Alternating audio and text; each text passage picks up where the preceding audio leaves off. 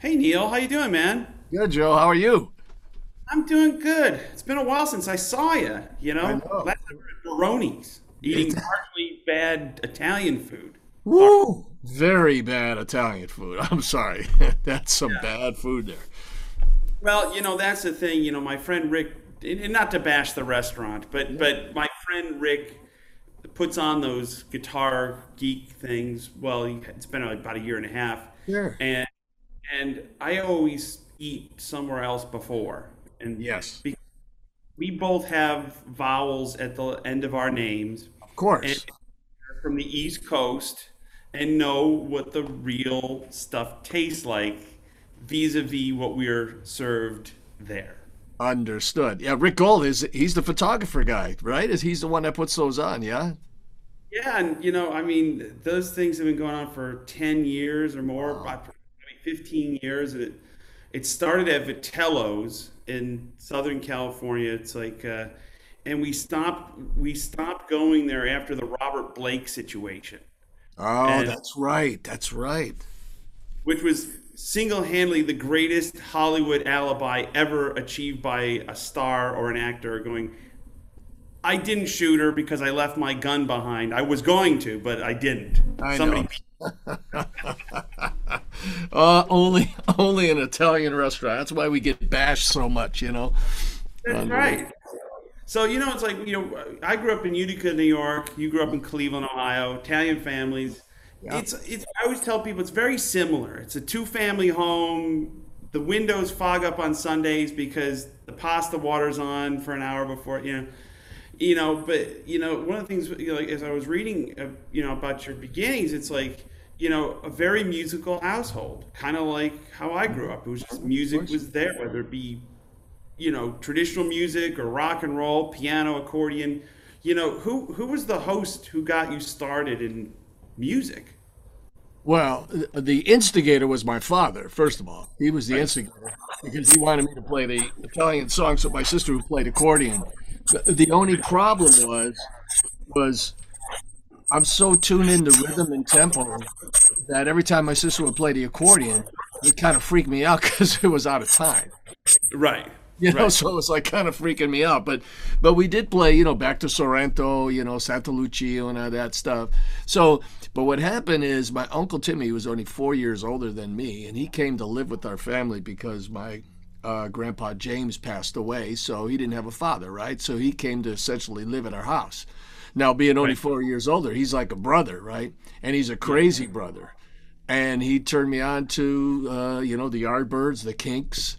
You know, it all started with the, you know, the British invasion. But, but prior to that, though, um, how old are you now, Joe?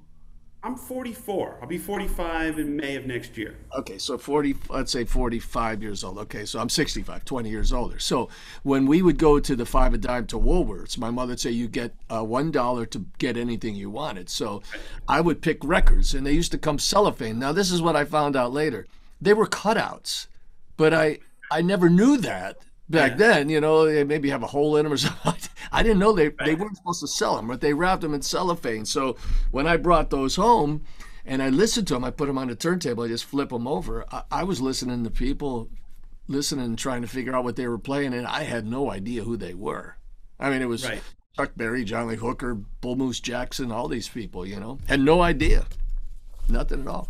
you know it, it, it was the same for me because it was it was my father every saturday would play a different record and it would be everything from like guitar slim and muddy waters to jethro tull thick as a brick in its entirety both sides and you're like which was you know for a seven and eight year old that's a big listen you know it's like Cool. And- yeah. you know, Clapton got me first. I mean, I was like, it was, it was John Mayall and the Blues Breakers. It was Cream. It was early solo stuff. But you know, one of the things about it, it it's like the discovery of records when we're young. You know, you know, like go to Camelot Music, and you got. I, I I didn't realize until I was seven years old that your first communion was really your first cash, big cash payday Yeah, it in an. Italian house. Yeah. I got like 250 bucks from Wow. all the hits and Oh. all. I was killing it. Ni- 1982. You know, and so I was allowed to spend ten or twenty dollars of this stipend. You know, I bought a copy of BB King Live at the Regal, and I bought Steve Morse the introduction record because he had a cool Telecaster, and that was that. That was the beginning, and it was like totally a host, you know, like moment where you're going, I'm hooked. You know, it's like when did you know the guitar was like, okay, I can't live without doing this. Well, what happened with the with the Sicilian uh, experiment my father and parents wanted me to have by playing the Italian songs? I really didn't want to. I didn't really want to play it. It didn't quite get me yet, right? I mean, I, you know, the strings were really high and it was acoustic guitar and it was really tough to play. And I took lessons for a short time and and the guy would sit in this room and he smoked cigarettes, drank coffee, and farted all the time. And it was this terrible mm-hmm. little room, and I, I hated every minute of it. Right, so so I, I wasn't a big fan of that, but music hit me when I was five years old, five or six years old.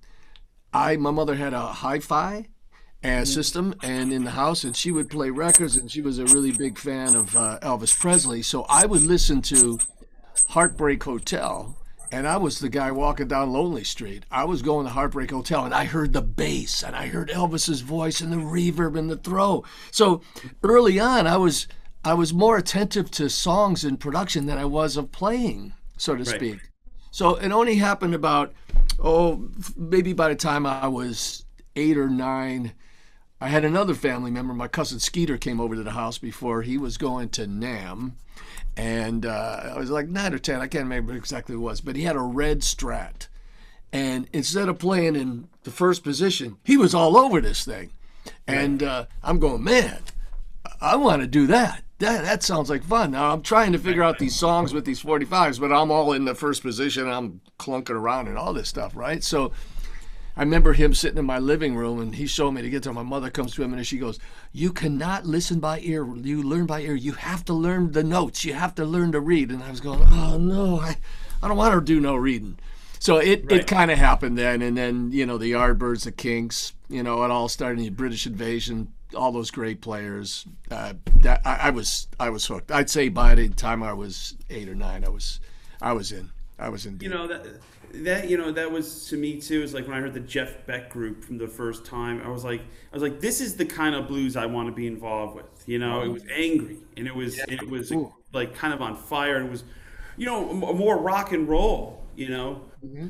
um, you know, one of the things you know I've always loved about your playing, and always noticed right off the bat was, you know, being in a rock and roll band your whole life in a rock and roll situation. Right your sound is very clean, mm-hmm. and it's and it's you know a it's tough way tougher to play clean because it, it, it showcases all the good stuff that, that you do and all the bad stuff that happens, and but you know to me it was made all those songs that you did with Pat Benatar and, and, and Rick Springfield and all the stuff that you produced that you played on it to me made it more it definitely separated itself from what everything else was on the radio. And you could also just notice like wow this is like you can hear the strat.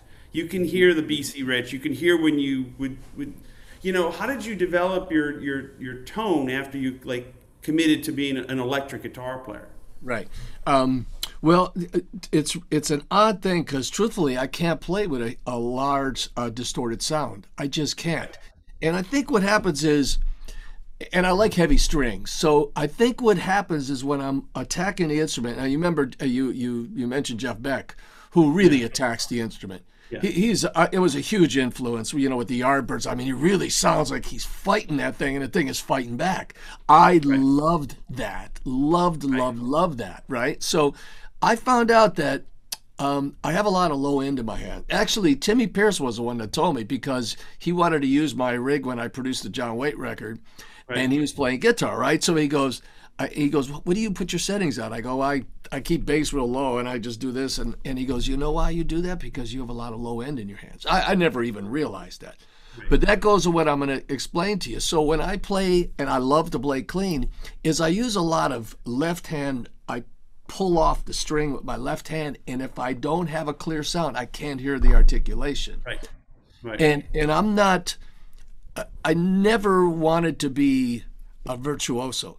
Joe, you are a virtuoso. You are an amazing, committed, I phenomenal. No, no, phenomenal guitar player. You are married to that instrument like very few people are, and I admire that about your playing. It's it's remarkable. I knew I could never get there, and I never really wanted to. I was more so much about of a song and production and other instruments. I never really committed that hard to it, but guitar I love, and when I have that clean sound, I can I can pull off those strings with my left hand, and and I used to use 12s to 59 on the E, 60 to the E. Yeah, really heavy strings because I can pull on them, you know. Right. And then I It would stay in tune. Yes, they would stand to, and it would like they were full, and I can really chunk them, and it, it ends up getting an arthritic thumb, though. That's the that's the only problem when you get to be 65, but it's part of the uh, the curse. Yeah, because like you know, like what I always noticed about your soloing was it, it was an extension of whatever vocal was going on at the time, and it was like it, it was like it was like like a great example is hit me with your best shot. It's like once the solo starts, it's like another hook. It's not just it's not just like well here's 16 bars where it's time to shred. It, it was like that's a hook in itself in a song full of hooks. You know the verses and you know I mean it's like a fantastic song. You know I mean did you did you consciously as you were producing the records did you were like okay let's compose something here that makes sense or was it something you just like well let me see what just happens and you know Okay, what I here's what I did, uh, and I always do. It's um, I, considered a song, you know, as you know, you got a three four minute song, right? When it comes to a solo, I, I didn't want to have boredom set in. I wanted another melody that somebody can hear in their head, you know, and just be part of it because I didn't want the boredom to come. So what I would try to do is leave off where the last note of the vocal was and I knew what I the, I knew the first couple notes I'd play, and I knew the last couple notes I play getting out of it, but I never knew the inside of it. I would just wing it and just go for it. A lot of times I would take the very last note, whatever it is, and I would hit that same note and then carry on from there. Or as you know, a solo is a conversation. So if the singer's singing, they're asking a question. When it comes to the solo, may, maybe you're expressing some, you know, smooth or or some uh, anger or whatever it is. You're having a conversation, and uh, and I just would wing it. And and uh, there was one that, that I remember. Uh, the engineer Chris Minto would, he would laugh at, about, and uh, the co-producer Keith Olsen was a precious time. I just told the band, let's do 32 measures. And they go, what are you going to do? I says, I, I have no idea. And I remember he tells me, Chris tells me the story that I went in there and I was really having a tough time that day and really tough. So I came in there and I had a bottle of, of whiskey with me and I, I put it down. I says, guys, I only got time for two or three takes and then I'm out of here. I've had, I've just had it. So two or three takes, I did it, left, and they, and Chris just looked at me when I left and he goes, I, I don't get it. it was Right. just, it was just crazy, a crazy moment, you know. So Yeah, it's like, you know, sometimes it's the moments that you don't expect and you just kind of you're tired and you just throw your hands up and then it's like you tap into that stream of consciousness that you'd never get there if you were, you know, um, trying to overly think about it. You know, the, the the thing is what I what I always love about your playing is it, it it's you lead with the song, mm-hmm. you know. And there are some records we've all listened to them. I've made them where it kind of feels it kind of feels like the the protagonist, the soloist, is just waiting around for that second verse to end before it just goes off into this thing, which is very impressive Correct. But it's this it's just a vehicle for soloing you you you start with the song first i mean it's like it's like you know i mean just tell the folks i mean like you know it's like i know it's the hardest thing in the world to do but it's it's the work that you need to put in to really become iconic Well, well, well. Thank you.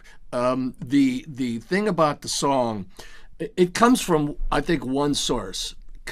See if I can make myself clear on this. Is that rhythm to me is the most essential part of a song for me. Right? It's critical. Um, I love drums. Most of the musician buddies that I hang out with are all drummers. I, I can play drums, but I got I play one beat. I swing fantastic, but I got one beat. That's it. But it is real good, but it, I can't play straight. If I do straight time, you know, it, then all of a sudden it switches to that. It's a natural feel, right? So when I play guitar and rhythm stuff, I want to be inside with the drummer. And I use the buddy system uh, for a lot of records uh, with my fantastic, sensational drummer, Myron Grombacher, who I call Tyrone. Him and I, every time we go in a studio, we did the buddy system. If if he made a mistake, we do it again. If I made a mistake, we do it again. Whole track. Okay. Just wow. that's it.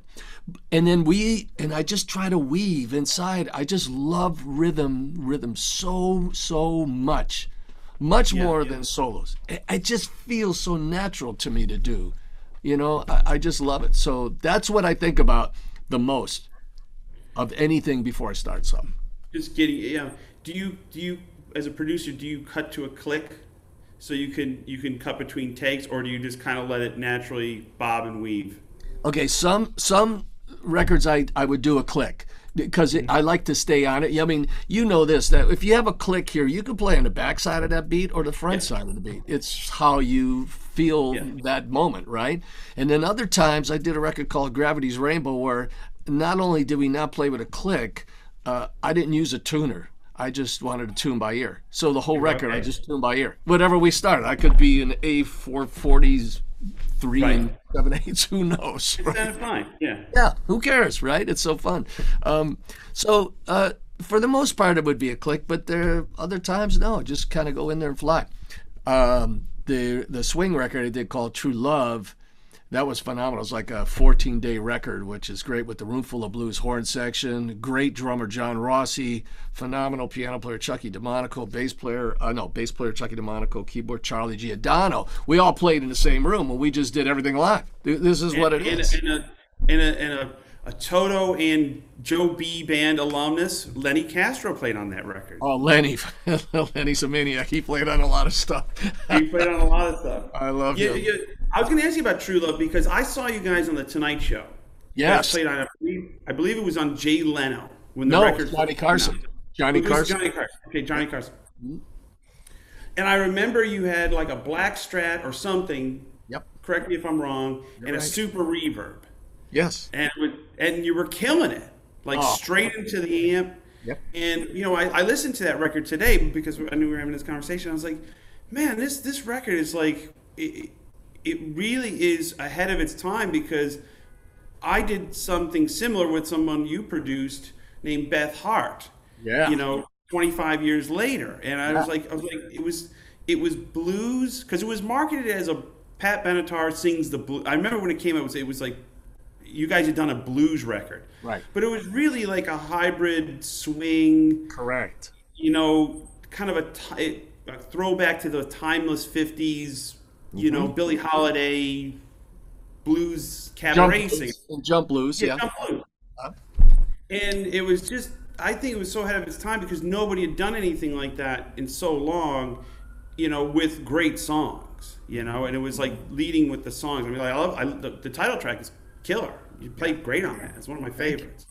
And I remember seeing you guys on Carson, and I was like, Correct. "That's what I want to do." Give me well, let me tell you. Something, let me tell you something funny about that too. Yeah, the super. I, I recorded with the, I recorded with an amp that you have so many of them that you're such a nice guy and you like me so much that you're going to sell one of them to me. And you know Fine. what that is? A Fender Reverb. The Fender, oh, tw- the Fender Reverb? Twin. The twin. The Fender oh. Twin. Oh, they're great. I was going to ask that. That was that was my question. I have it on my notes. I'll prove it to you. Pat Bennett. Not a twin reverb, but the Fender twin. On the notes, it says super reverb or twin. So you just confirm yes. my. Yes. You the can't twin. be a twin reverb. No, but th- this was, you know, the twin. You you know which one I'm talking about, not the reverb one, but the twin. You know, oh, the, the, power. the tweed one or the yellow one? The tweed one. Oh, th- those are good. I'll sell you one. Yeah, those are really good. I sold mine to Keith Richards. I, I don't know why I did it. It didn't have its original shell to it, and uh, you know they were looking around, and I, eh, you know, I'm not going to use this that much. I should have never done it. you know, they're they're so loud. They can only they only do certain things. Correct. In a loud scenario. Yep. But there's no better than that 58 to 60 high power twin. It just oh, I love everything. everything, and so clean and beautiful. Yeah. But let me tell you this: uh, the the story with the Johnny Carson thing was funny because uh, we were the only act ever to play three songs on the Johnny Carson or the Tonight Show. So what happened was Chucky Domanico, the, our bass player, uh, right. a great character, phenomenal. You know, he played on Jaws. He did a My Little Mermaid. Chet Chet Baker, everybody, right? So I told him we were going to play on the Johnny Carson show, and I want to use the Doc Severinsen's band. And he goes, right. "That's ridiculous. It's never going to work. It's a horrible idea. I, will do it, but I think you're, you know, ah, you're crazy and all this." I go, "No, let's give me to go." So he walks into the show. We walk in, he walks in. As soon as he walks in, all the guys are there. Chucky, nice to see you, great. He goes, this is so fun. And he he he tells, he talks, he tells Doc, he goes, I know this is a great idea. I've been looking forward to doing this for a long time. I looked yeah, at him right, like, right. son of a bitch, yeah. you were torturing me. So, um, yeah, we did three songs. Johnny loved loved the band. You know, you know, it was, you know, Johnny loved you guys and Johnny loved the Allman Brothers because that was the only two times that I'd ever seen, like, it was the Allman Brothers, Albert Collins, and you guys actually would marry the bands. Oh, know? wow. That's interesting. and, you know, you know, the thing about, I, I was, I was actually booked to be on Johnny Carson when I was a kid. Here's some news for you, yeah. super fans. And I got bumped because he announced his retirement Oh no! and I was supposed to guest with the band, but as when he announced his retirement, it was such a flood of people who wanted to be on the show. Sure.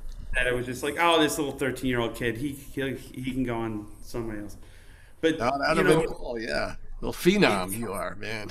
he would have well, I mean, fact, I mean, like the, the fact that you know, like to to have been on Carson, have been the only you know act to do three songs. I mean, mm-hmm. it's a, that's a testament to how much he loved you guys. Yeah, he really did. It was very cool because we did. We were only scheduled to do two, and even that was a lot. But he says, you know, take us out with another one. You know, he was just so so excited, and it was it was it was a it was such a it was so much fun and so great to do. And they never done that before. They never used their band with another act's band. Right. I mean, I, I put them all together and people thought I was nuts. Even my manager says, oh my God, you know, you're really getting into this. I says, I, I this is what I want. And it was so hmm. much fun. So much fun. yeah, fun. it's like the wall of sound, you know? It's yeah. Like, you know what that's like.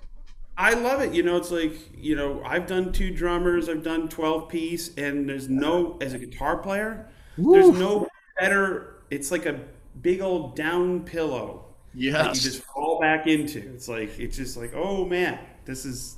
Well, you know the roof, the roomful guys. They are whoa. Those horns, I love. I love Tower Power for their their their sound yeah. as well. Tower Power is on this side of that center. Yeah. Wow, wow, way back. So when you play with them, you can. It's, it's just like you said. You fall into a beautiful pillow and just live there. You know. Who is your Who is your blues guy? Because on that record, especially, I hear like Elmore, eh, not Elmore James, T Bone, a lot of T Bone Walker. I hear the the classic Strat wielding Pee Wee Craytons of the world. I mean, who who was your who was your like number one blues player that was kind of like your influence? It was T-Bone, but it was Guitar Slim as well. Uh, uh you know, you may not you may not hear it in there, but you know that attitude that he always had with that. Um, you know, I, I, didn't. I I I love BB King. Uh, you know, yeah. in fact, he loved the record too. He, he he remember he did a radio an interview one time. He says two people he can think of that did a song that he did that he loves. Only two people. One was Little Johnny Taylor, and the other one was us. And right. and and B is cool. He always picks down. He never picks up. Right? He's always picking yeah. down like this. So I I, I didn't really want to kind of. I didn't want to engage in that because you know I, I'm not going to get there. So I don't want to be one of those guys that tries to emulate that. I'm not going to go. So it was yeah. more like T-Bone. I, I love you know we even did uh, the song "Evening" on there that that he did right. a great version of, obviously, and. Um, didn't pay the cost to be the boss, right? Yeah, on, I think, yeah. Uh, yeah, on the second. And I got papers on you too, which was another uh, great BB song that we did. Um, but yeah, those those were the those were the guys. Those it's it's Roomful is like because being on the East Coast, it was Ronnie Earl with Roomful Blues, it was Duke Robillard, Roomful Blues. Sure and it was like that was the that was our band because every blues festival you would go to would be roomful or some some version of it. You know, right. you know, maybe two of the horn guys didn't show up or what. It, it didn't. It didn't matter. There was always a. It was that East Coast. I think there was a guy named James Montgomery played harp, and you know, all those guys. Duke is is a great player. So is James Earl. Uh, James Earl's more of the you know that really heavy, which you know more that heavy strat kind of certain sound. He does a lot of those pulls, and Duke obviously the big box of T Bone. You know, Walker yeah. stuff. And, yeah. I saw Duke Robillard at a blues festival in Ohio. This was 20 years ago. We played a gig together, and he had like some Epiphone archtop and a Lab Series 410 combo, and it sounded just like Duke Robillard. Had no, yeah. had no it doesn't, it didn't matter. It didn't matter. Doesn't I think um, one of the things that uh, I think the viewers really get a kick out of to know, and I didn't know this until I was going down the rabbit hole today. You were the first guitar player to appear on MTV. Yeah.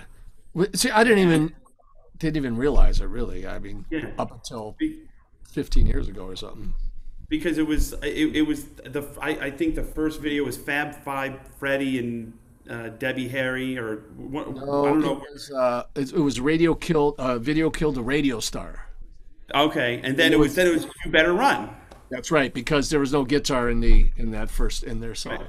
That's exactly right. So yeah, and you know, I mean, like to see to grow up with MTV because I remember coming up and like you would see you guys on there all the time and be cool guitars and real rock bands and they do live shows and you you know they play one of your videos the next thing you know they play Robert Cray or Stevie right. Ray Vaughan and correct and it was like it was so influential to people that were like wanting to get into music because you got to see the glimpse of the visual not just staring at the record cover while you listen to it correct. you know i mean you ever i mean like i don't know if you ever put the channel on now it's kind of devolved into like oh, yeah. like my team it's there's no music no no it was like a, a pre a prequel to youtube essentially because right. you know you can look at YouTube now and figure out how to play anything. You know, when I was growing up trying to figure out Hendrix and everybody else and not knowing that maybe it's turned down to E flat and I'm trying to play something and think, how in the hell's this going on? It's got, there's no more room left on the guitar, you know.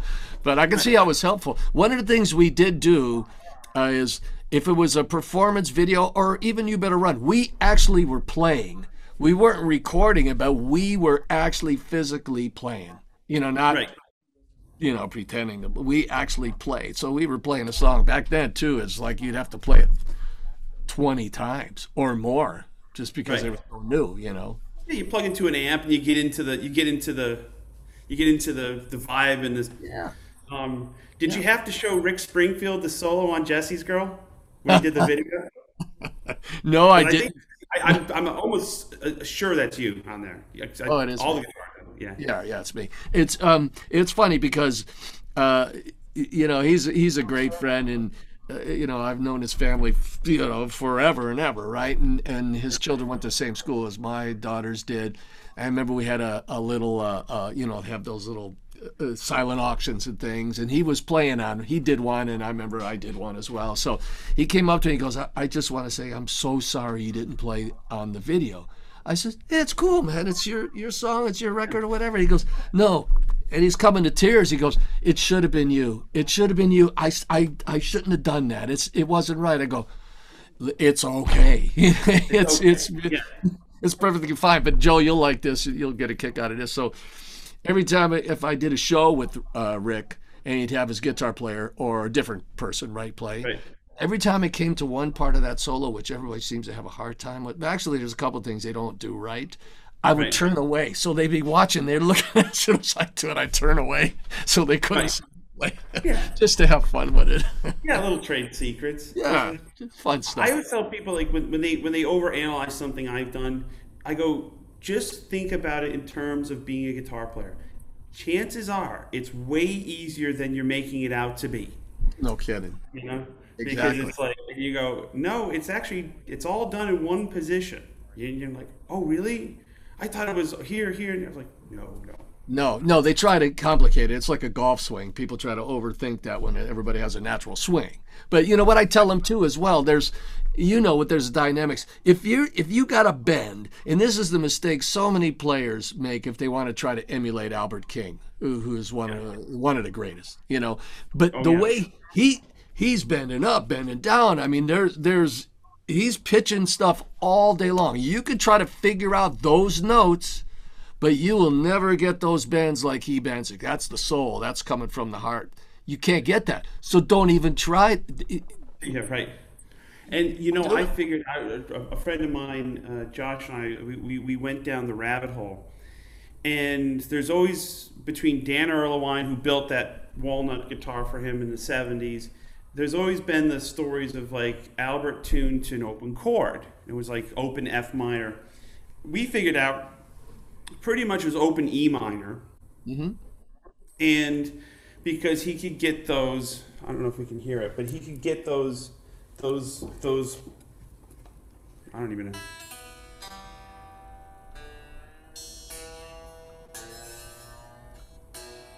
we, we, we run a hi-fi show here All right, I love it. so he didn't Yeah. have to move his hand Right. Yeah, exactly right. and i'm like okay that makes sense to me It's yeah, especially if you don't have to play and you don't have to play chords, so you just kind of just solo and you and that's the way you're doing it. Yeah. Yeah, and you know, I mean, that was it. You know, BB had he could play a few chords, but he was he was like he just grabbed the guitar and sang, and then he played his lead. You know, Having a conversation with himself. That's it. correct.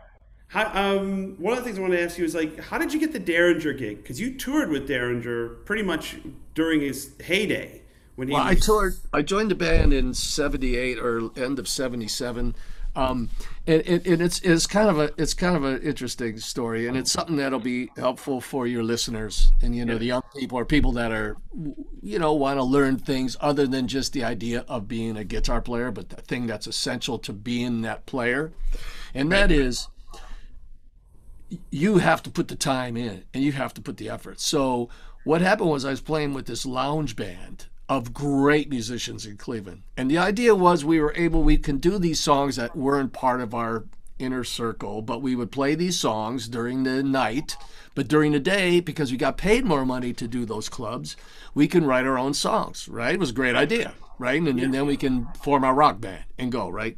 And I was really getting frustrated because I was playing a lot of piano at the time too, and I was just thinking, well, if this isn't going to work out, I was only 21 at the time, but I'm thinking, well, if this isn't going to work out, I could just be a cocktail piano player, play standards.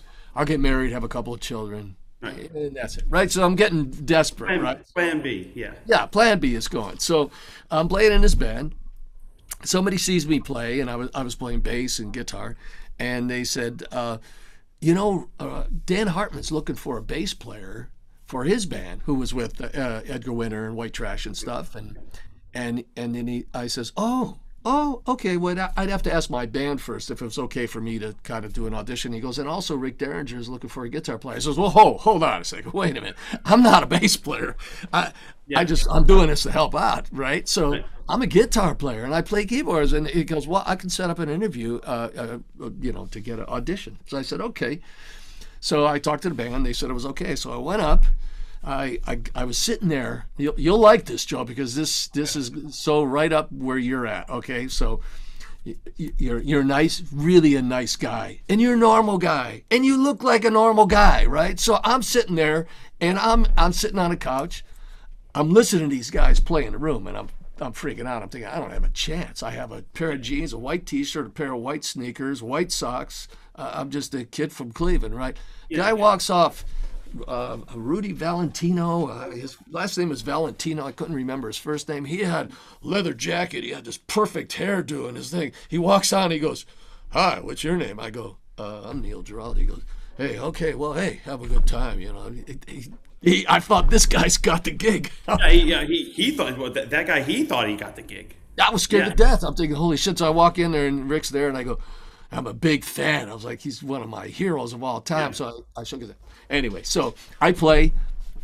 Rick goes, well, I like the way you play a lot. I go, great. He goes, okay, well, um, I'll give you a call. I says, wait a minute. You have piano on the last record that you did.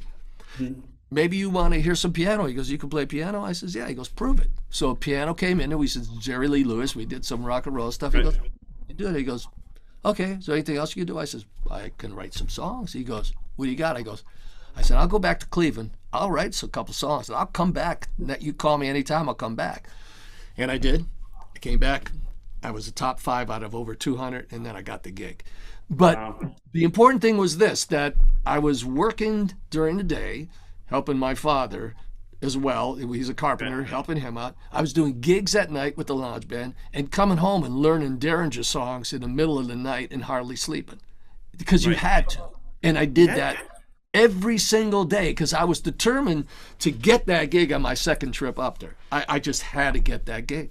And it changed my life completely. Yeah, and and you know what? That's that's a great lesson for anybody. It's like when you and, and when you got the gig, that's it, what most people don't realize is when you when you work that hard, you know, pay all those dues, finally get the, the life changing gig of your, uh, you know, in your you know early twenties. That's when the real work starts. Yeah, absolutely. You know, because then you're like, oh, now I got to keep it, and I got to do more. You know. And you know the other thing that was funny too is a Charlie Parker moment too because we got the we did the first gig and I was awful. I was so nervous and so freaked out. I get down, we go in the dressing room. Rick looks at me, he goes, "What the hell are you doing out there?" I go, I, "I'm sorry, Rick. I, eh, I'm sorry. I'm so just so nervous." He goes, "I picked you because I thought you were the perfect person." I said, "I can guarantee you this: it'll never happen again." The next night we played, he looks at me, he goes, "Now I know why I got you." And you know, getting a cymbal thrown at my head, you know. so the other thing that was cool too was Johnny Winter and and when Rick joined that band, mm-hmm. he was the same age I was when I joined Rick's band. Right. Exactly the same. Yeah, and it's like That was you, always cool. You know, I, I always say one gig is like ten rehearsals, and it's totally trial by fire, and the you don't learn anything on the gigs that go well. No, You learn everything on the gigs that just just get off the rails and stay off the rails. explode. Exactly right. Yeah, because it's like, yeah, it's like, yeah, the gig went great. Oh, yeah, it's exactly how we planned it. And now, you know, oh shit, yeah. It's a- yeah. Here's here's one thing I, I asked everyone that I've interviewed on this program that have had hit song after hit song. I'm going to list, list some of the hits with with uh, your lovely wife Pat. Heartbreaker, I Need a Lover, Hit Me With Your Best Shot, You Better Run, Love Is a Battlefield, you know, etc., etc., et cetera, et cetera. What song did you write and produce that you guys put on one of the records that you went, man, that is a bona fide radio smash. This thing is going to go straight to number one. And conversely, what song that you wrote that became a hit that you were like, this thing doesn't have a chance? Hmm. Okay, the first one is a song called uh, a song called "Brave," and um, it was on one of the later records, and uh, I, I thought for sure that song would be a hit. Now, the reason it wasn't is uh, the producer screwed up. That's me. I screwed that song up. I should have never done it the, the way it was it was getting done. And the problem was I have these young daughters and they're listening to a certain style of music and it's affecting what's going on in the household and I just went the wrong direction. But now the beauty of this is that um, brave because I'm doing this this um, uh, we're doing a, a, a Broadway show. You know, we're hoping to get to Broadway soon, and it's Oh, uh, ad- yeah, it's an adaptation of uh, of Romeo and Juliet uh, reimagined uh, with our songs in it, different arrangements, treatments. I'm doing orchestrations, different. uh, You know, just taking a totally different spin with it. But now we got the song Brave that Juliet sings in it, and it sounds like a smash. It's just phenomenal. So maybe I'll get a second life with it on this Now one. you get a second chance, yeah. And the before I get to the other song, anytime I learn this, anytime you say, I think that could be a hit, not gonna be. You have to absolutely know it, right? Right. I give an example of uh, Love is a Battlefield. I knew from day one it was going to be a smash. I handed it into the record company. They says, we ain't to, we're not to take this. This is it's too fast. What kind of what kind of style? What are you thinking about? It's like an R&B song, but it's still rocking and it's got this. You have talking on it. We have to take the talking off. You got whistling. You got to take the whistling off. It's too fast. What's that drum beat? What are you thinking? I says, what I'm thinking is that I'm not going to change it, guys. I'm not. Yeah. And the my engineering and co-producer, phenomenal engineer, was going to tell me the next day that that he agreed with the record company that I have to change it and do something different with it. So he drank a bottle of cognac. While he's mm-hmm. drinking the cognac, he's listening to the song over and over, and he goes, "Son of a bitch, I think he's right." So he stood behind me, and then we were able to get it done. It's an earworm, you know. That's the thing. It's like you can't. I was listening to it today. I'm like, that, it's just that hook, and it's just. I, you know, I've always found that the, the the worst advice that I've ever gotten in the music business has been by people that have business cards that say Epic, Chrysalis, Warner, uh, RCA. You know, the the list goes on. I'm like, I'm like, and then most of the people who gave me said bad advice. 25 years later, they're not even in the, in the business. They're like in real estate. You're like, of course. you're like, what did you? No, it's it's it's, you know, you know, like I said before, you're a great guy and you're a nice guy, and you listen to people when they have opinions, and I listen to people when they have opinions. That's no, I don't always believe I'm right, but I can tell you what, if I truly believe in something so strongly. I can't change it. I just won't because I'll live and die by that decision, right? That that's what you have to do. And the other thing is you have to be disruptive in a positive source a sense. Yeah. Like I would finish a record the next day. I'd come in after I hand delivered it. I go, okay, guys, check out what I think we should do next. And then they go, why can't you just do the same thing that you did last time? I go, I can't. I love change. I, you know, I love, I love the way things change. You know, that's why I love Led Zeppelin three. Do you remember getting Led Zeppelin two and then hearing three? It's a totally different record. I remember getting Led Zeppelin 2 and going, where's the blues? Uh huh. That's right. Because Zeppelin 1 to me was pretty much a blues record You bet. with some twists. And like Zeppelin 2 was like, well, this is a lot more sophisticated, a Correct. lot less blues. And Zeppelin 3 was, yeah. Yeah, acoustic and different, and gr- I love Led Zeppelin three. So I, I just love that that have change. I think change is is is a beautiful thing to have. You know, It's, explore. It's so you know, it's so good. Who are your Who are some of your producer mentors? I know, like you worked a lot with Mike Chapman, Keith Olsen. You know, as producers, who did you look up to as a you know record producer when you were getting into production, right, that I work with, or or outside or of that. just in general? Who are like you know, you know, I, I want to be like Tom Dowd or like what you know, like I love Right. what whoever. I I think Sam Phillips is is got to be on the top. You know, because he was a guy that let mistakes go by and, and things because it, it was such an essential. The feel was so essential essential to the to the record. And meanwhile, there was such great tones. Rick Hall, another one, phenomenal. You know, Muscle Shoals and all those. How how was he able to wrangle that together? Uh, I Right. I just love you know, Uh, you know certainly George Martin. You know, uh, you know that's an easy one. But the funny thing is, is when I used to hear the Beatles, I uh, in the very beginning, not the very beginning because it was so poppy. Then it got where it was you know Right. sophisticated, and of course Brian Wilson. You know, and then the more I learned about those folks, the, the more I, I loved them even more. You know, uh, George Martin. Okay, these are all those, and there's so many others. But the for people that I've worked with, the person, and I I I, I liked Mike uh, Chapman, though I didn't spend a lot of time in the studio with him. I think we only did four songs, five songs, maybe at the most. Right. But uh, my co-producer, a phenomenal engineer, Peter Coleman, to me, was the greatest of all Yeah. because he was he was the he was the uh, the quiet great tones you know records great tones and and didn't say anything because he didn't have to. You know, he Right. just his spirit just there. It was just it was just easy to work together with him. Real easy. And Yeah, not, it- it- just an incredible engineer. Like he's in Nashville now, and that's all he's doing. He's working. Who does he work with? This one guy I can't remember. He just engineers records, and they're spectacular. it- so- sound makes you play. I mean, Sure if you have a good if you have a good tone in the studio or live, it's like okay, now I can play today. Exactly. You know.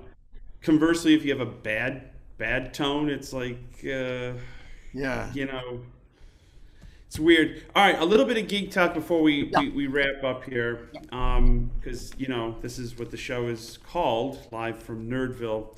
Happy to be Um, on too. I'm here. So we talked about your guitars, Strats, Mm-hmm. um, the Bernie Rico stuff, the uh, you know BC Rich Eagle.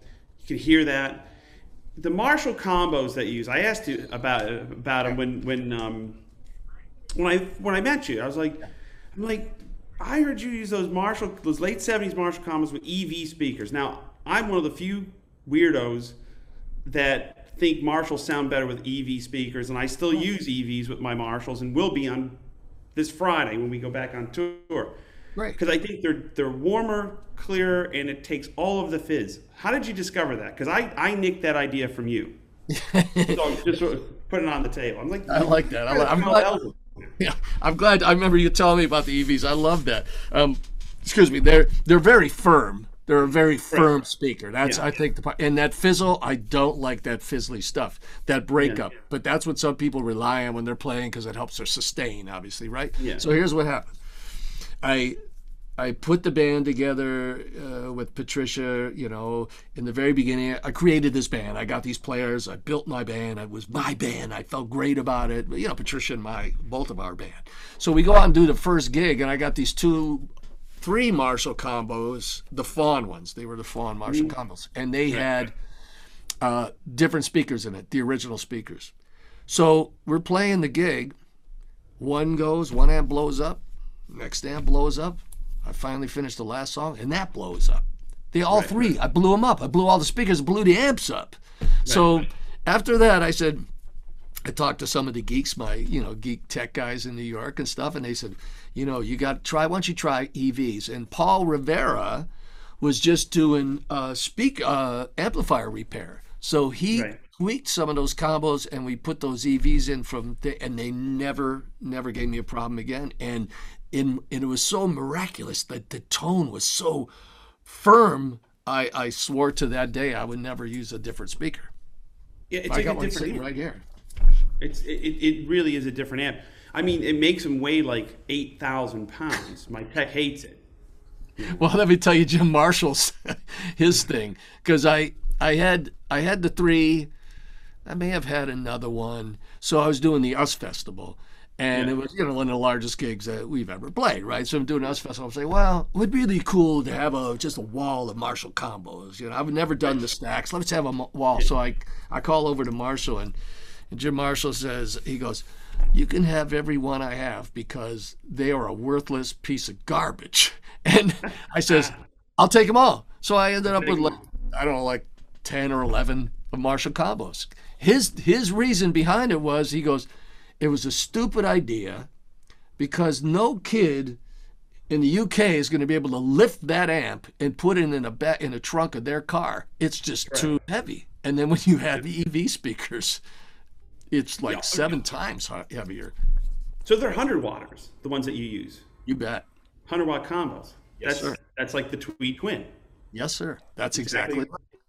It's a big lot of power in a little in a little box. And Correct. So to me, I've never been a fan of four by twelve cabinets. I No. like two twelves because I don't like all the bottom. The bottom end just gets too. I- I'm competing with the kick drum.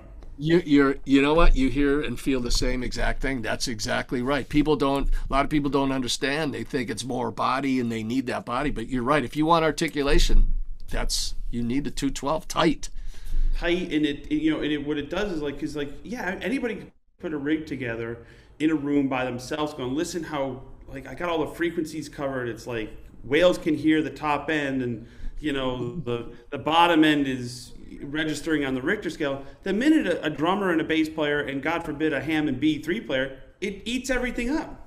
You're done. Yeah, you're done. And besides, I mean, uh, you, you can't you can't hear. I mean, you can't feel it. I mean, uh, to me, you know, Yeah. I use sometimes I have two 12 cabinets on stage, and what they are.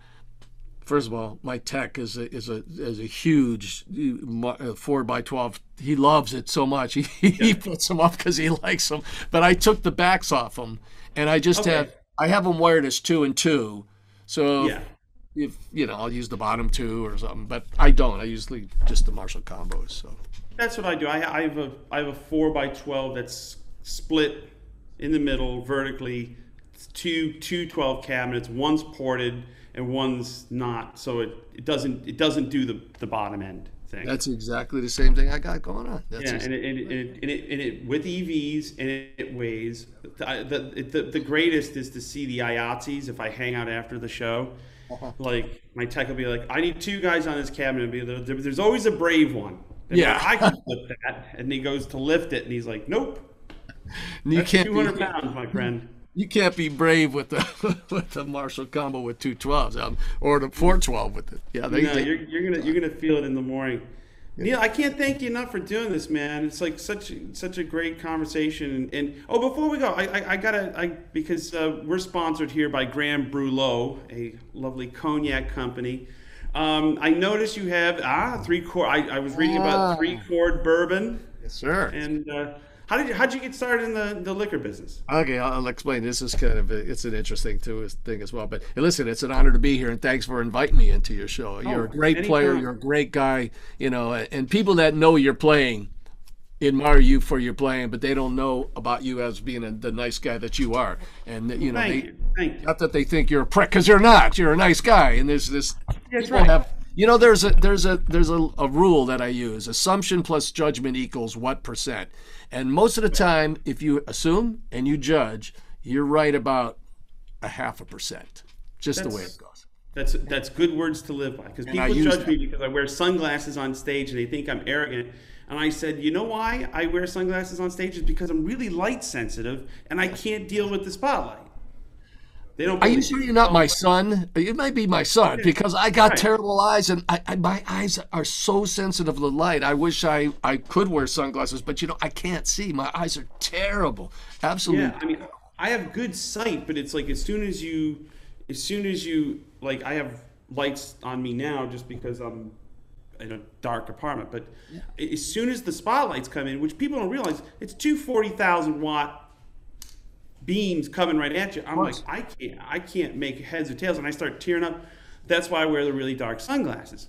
The I- perception of it on, on, on the internet is that I'm I'm arrogant. I'm like, no, I'm just trying to play my gig and not tear up up here. Exactly. No, that's true. That, but that's that's funny because that's the assumption judgment thing. It, it makes no sense, right? So Correct. back to these guys. So I started this company May 16, 2016, and what mm-hmm. happened was. Uh, you know, besides writing songs and you know these things, I, I also write screenplays, and I was working on a a, um, a documentary, a hybrid documentary, featuring my musician buddies and other people from the Cleveland uh, scene. Cleveland, Akron, Ohio, Canton scene, right? And I wanted to Great scene. I wanted to give them, you know, their their their shot to tell their story and just to be just to, to show that you know the, how hard they worked and and some of their lives didn't turn out as well as they liked and some did and they pivoted right so i'm working on this project uh, a friend of mine sees me post something that i'm about to get involved get to start this and he says why don't we get a whiskey company to give us seed money we can get a trailer made because it's an independent film Yeah. so I says, why don't we start our own company? He laughed, and on that, on that day, Three Chord Bourbon was born. But the thing was, I, I tried to get a name, and every time I come up with a name, check this name out, Legato. That sounds beautiful, right? Legato. I call my I call my attorney. I says, uh, trademark guy I says, how about Legato? He goes, taken. Sorry. Every name gone. Yep, yep. So I, I w- I'm sleeping, and he says to me, he tells me, the reason you don't have the right name is because the right uh, the, the right name didn't happen yet.